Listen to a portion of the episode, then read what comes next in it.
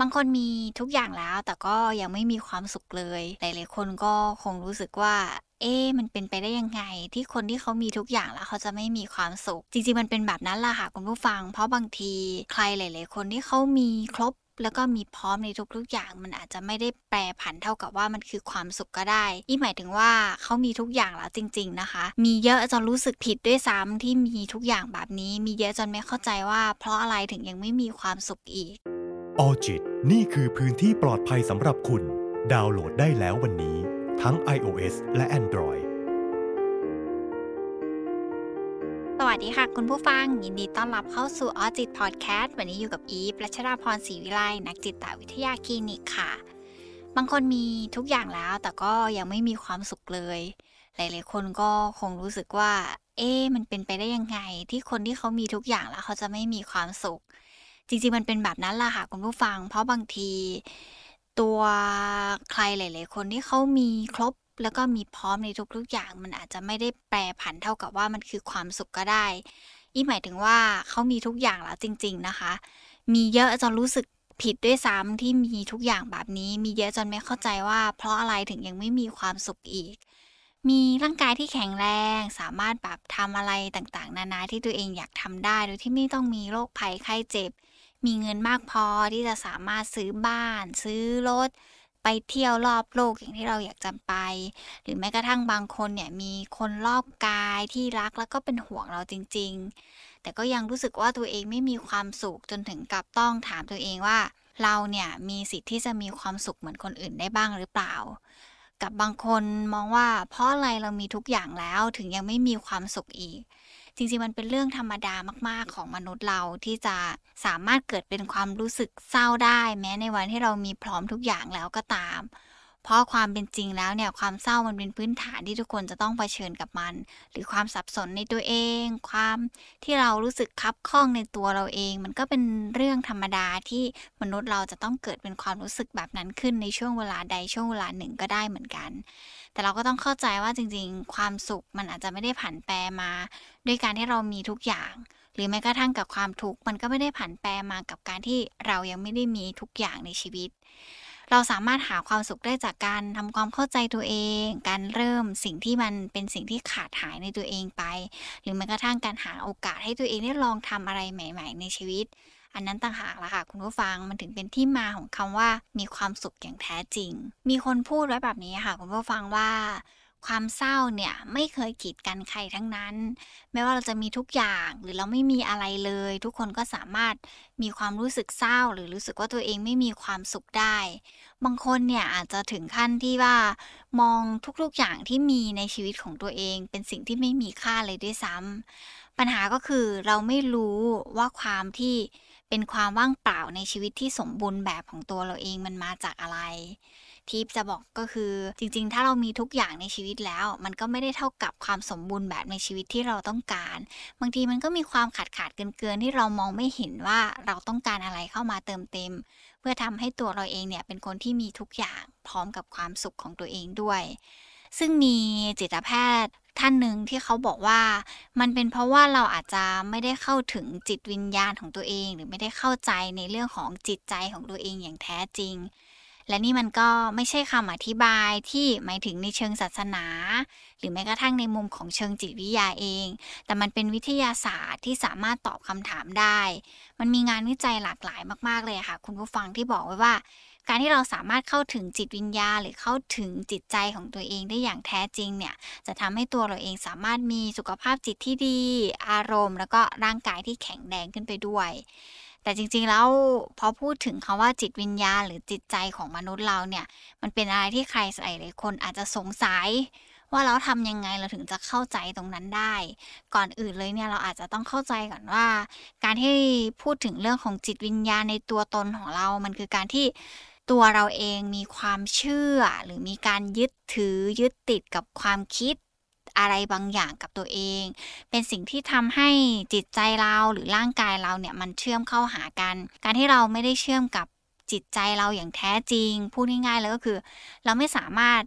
มีความเชื่อหรือไม่สามารถมีอะไรที่มันยึดถือได้อย่างชัดเจน มันก็จะทำให้เราไม่ได้เข้าใจตัวเองว่าลึกๆแล้วเรามีความต้องการอะไร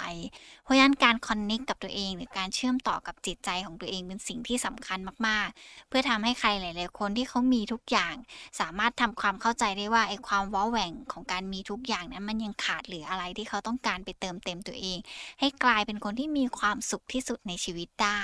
แต่วิธีการที่จะสามารถเข้าถึงความสุข มันอาจจะไม่ใช่เพียงแต่เราจะต้องทำความเข้าใจตัวเองอย่างเดียว แต่เราอาจจะต้องถามตัวเองด้วยนะคะว่า เราเนี่ยมีคำนิยามให้กับตัวเองยังไงในเรื่องของคำว่าความสุข ถามตัวเองว่าอะไรกันแน่ที่มันจะเป็นสิ่งที่เรารู้สึกว่ามันมีความสุขจริง ๆสำหรับเรา คนส่วนใหญ่มักจะรู้ แล้วก็เห็นภาพตัวเองชัดเจนมาก ๆ ว่าอะไรที่ทำให้เราไม่มีความสุข หรืออะไรที่ทำให้เรามีความทุกข์ไม่ว่าจะเป็นเรื่องงาน เพื่อนร่วมงานเรื่องครอบครัวหรือภาระที่ตัวเองต้องแบกไว้ ถ้าเรารู้เหตุผลว่าอะไรคือสาเหตุของช่วงเวลาที่เรามีความทุกข์แล้ว หรือมีความไม่มีความสุขในชีวิตแล้ว เราก็ต้องเชื่อมโยงกับตัวเองให้ได้ด้วยว่า แล้วอะไรที่มันสามารถเป็นสิ่งที่ทำให้เรามีความสุขได้ แต่ต่อให้เราพยายามตัดความทุกข์ออกไปได้เนี่ย ก็ไม่ได้แปลว่าเราจะมีความสุขขึ้นมาได้ทันทีเลย เพราะฉะนั้นคำถามที่สำคัญมากๆ ที่อยากให้คุณผู้ฟังลองถาม แล้วก็ลองตอบกับตัวเองก็คือ ในตอนนี้เนี่ยมีอะไรบ้างที่สามารถทำให้เรามีความสุขได้ ถ้าเราสามารถอธิบายมันออกมาได้ว่า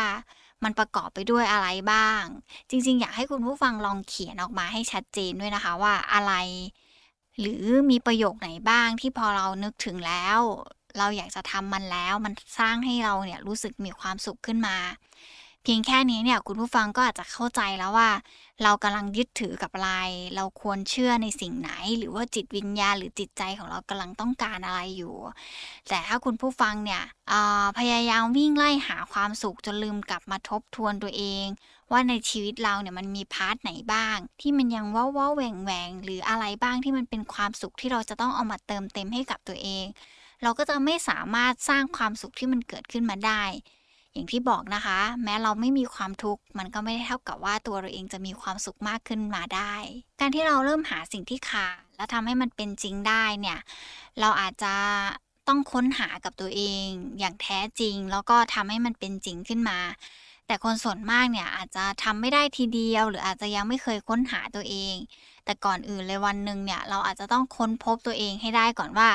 เอ๊จริง ๆ แล้วความสุขของเรามันคือการที่เรามีเวลาได้นั่งอ่านหนังสือหรือเปล่า หรือความสุขของเราที่แท้จริงคือการมีร้านกาแฟเป็นของตัวเอง การได้มี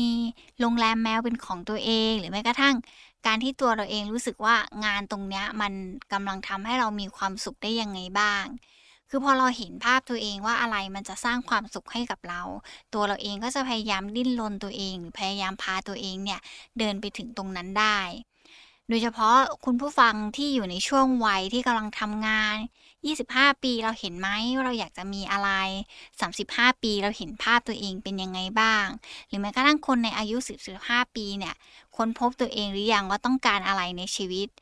ยิบมองว่าถ้าคุณผู้ฟังมองเห็นภาพตัวเองเป็นแบบ ขั้นตอนที่มันชัดเจน หรือแม้กระทั่งมองเห็นว่า ในแต่ละช่วงวัยของตัวเองเนี่ยอยากจะได้อะไรเข้าไปเติมเต็ม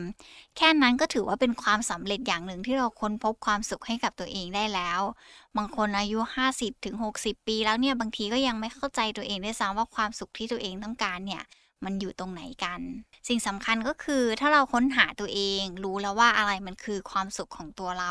เราอาจจะต้องเดินเข้าหาเป้าหมายตรงนั้น ของเราทีละนิดทีละนิดค่อย ๆ แบ่งเวลาหรือแบ่งสิ่งที่มันควรจะ ลดทอนลงแล้วก็ไปให้ความสำคัญกับสิ่งที่เราต้องทำมากยิ่งขึ้น มันก็อาจจะทำให้เราเนี่ยเข้าไปถึงความสุขที่เราอยากจะเป็นได้มากขึ้นด้วยเราอาจจะไม่ได้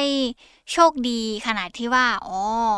พอนึกถึงความสุขของตัวเองแล้วสามารถทำมันได้ทันทีเหมือนกับการกินอาหารมื้อใหญ่ ๆ ที่เราอยากจะกินแล้วมันแฮปปี้มากๆ แต่การที่เราเห็นตัวเองเราค่อย ๆ ลงมือกับตัวเอง มันเหมือนเราเนี่ยค่อย ๆ ลิ้มรสสิ่งที่เราจะ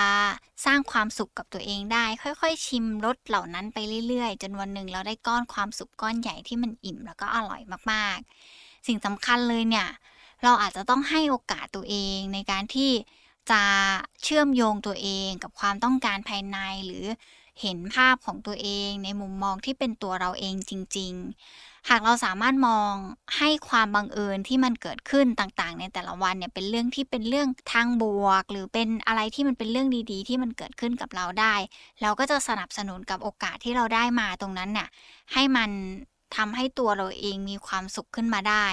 มันคล้ายๆกับการมองโลกในแง่ดีนั่นแหละค่ะคุณผู้ฟัง ซึ่งบทสรุปของการที่เรามีทุกอย่าง แล้วหาความสุขให้กับตัวเองเนี่ย คิดว่าทุกอย่างที่เรามีกันเนี่ยมันอาจจะช่วยให้เราไม่ทุกข์ทุกอย่างในที่นี้อาจจะหมายถึงปัจจัยภายนอก หรือแม้กระทั่งสิ่งที่อยู่รอบๆตัว แต่มันอาจจะไม่ได้หมายถึง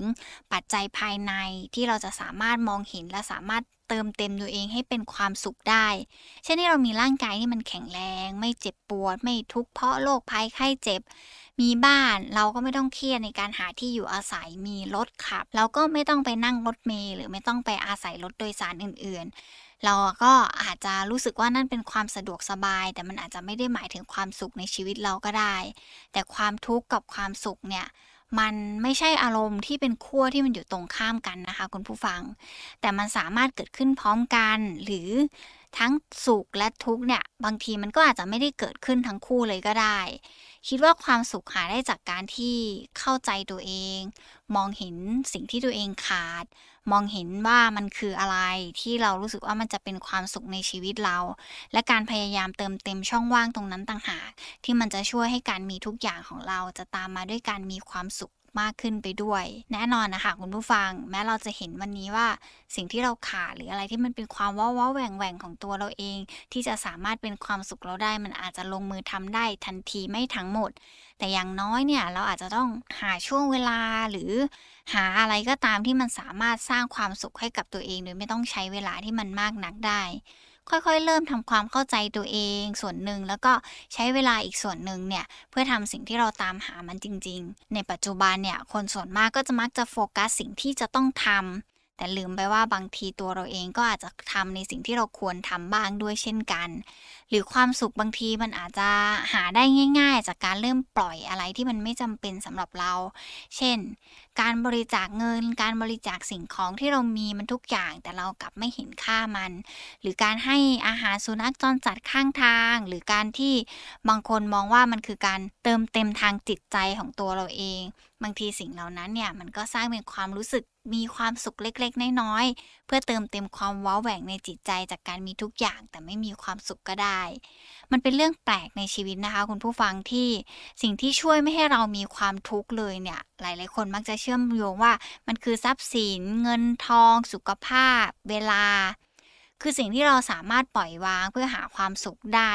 หมายถึงการที่เราเนี่ยจะอาจจะเชื่อมโยงกับการให้ การเสียสละ การช่วยเหลือผู้อื่น เพราะฉะนั้นไม่ว่าจะทำให้ชีวิตตัวเองสมบูรณ์แบบแค่ไหน แต่ถ้าเรามองไม่เห็นความว้าแหว่งของตัวเอง แล้วสร้างให้มันเติมเต็มขึ้นมาได้ ในวันที่เรามีครบทุกอย่างความสุขมันก็อาจจะไม่ได้เกิดขึ้นตามมาด้วยนะคะ ทุกอย่างที่เรามีอาจจะไม่ใช่ทุกอย่างที่เราอยากได้ ทุกอย่างที่เรากำลังจะอยากมี มันอาจจะไม่ใช่ทุกอย่างที่เรากำลังจะอยากได้ เพราะฉะนั้นแล้วเนี่ยการที่เรามีทุกอย่างมันไม่ได้เท่ากับการที่เราจะต้องมีความสุขที่สุด แต่การที่เราเข้าใจตัวเองมองเห็นความว้าแหวงของตัวเอง แล้วให้โอกาสตัวเองได้เติมเต็ม มันอาจจะเรียกว่าความสุขที่มันเกิดขึ้นทางจิตใจของคุณผู้ฟังก็ได้